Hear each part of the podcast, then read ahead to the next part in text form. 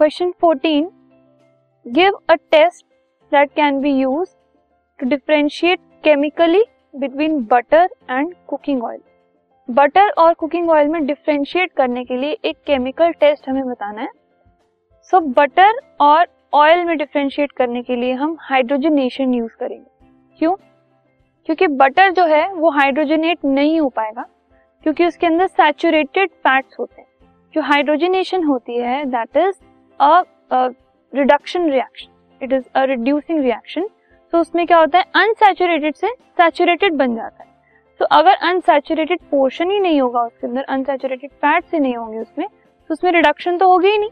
तो क्योंकि बटर में सैचुरेटेड फैट्स होते हैं तो उसमें हाइड्रोजनेशन नहीं होती। लेकिन जो कुकिंग ऑयल है, उसमें अनसेचुरेटेड फैट्स होते हैं। इसकी वजह से हाइड्रोजनेशन उसमें हो जाती है और वो सैचुरेटेड फैट्स में कन्वर्ट हो जाते हैं। सो इसकी वजह से हम डिफ्रेंशिएट कर सकते हैं in butter and cooking oil क्योंकि बटर में हाइड्रोजनेशन नहीं होती एंड कुकिंग ऑयल में हो जाती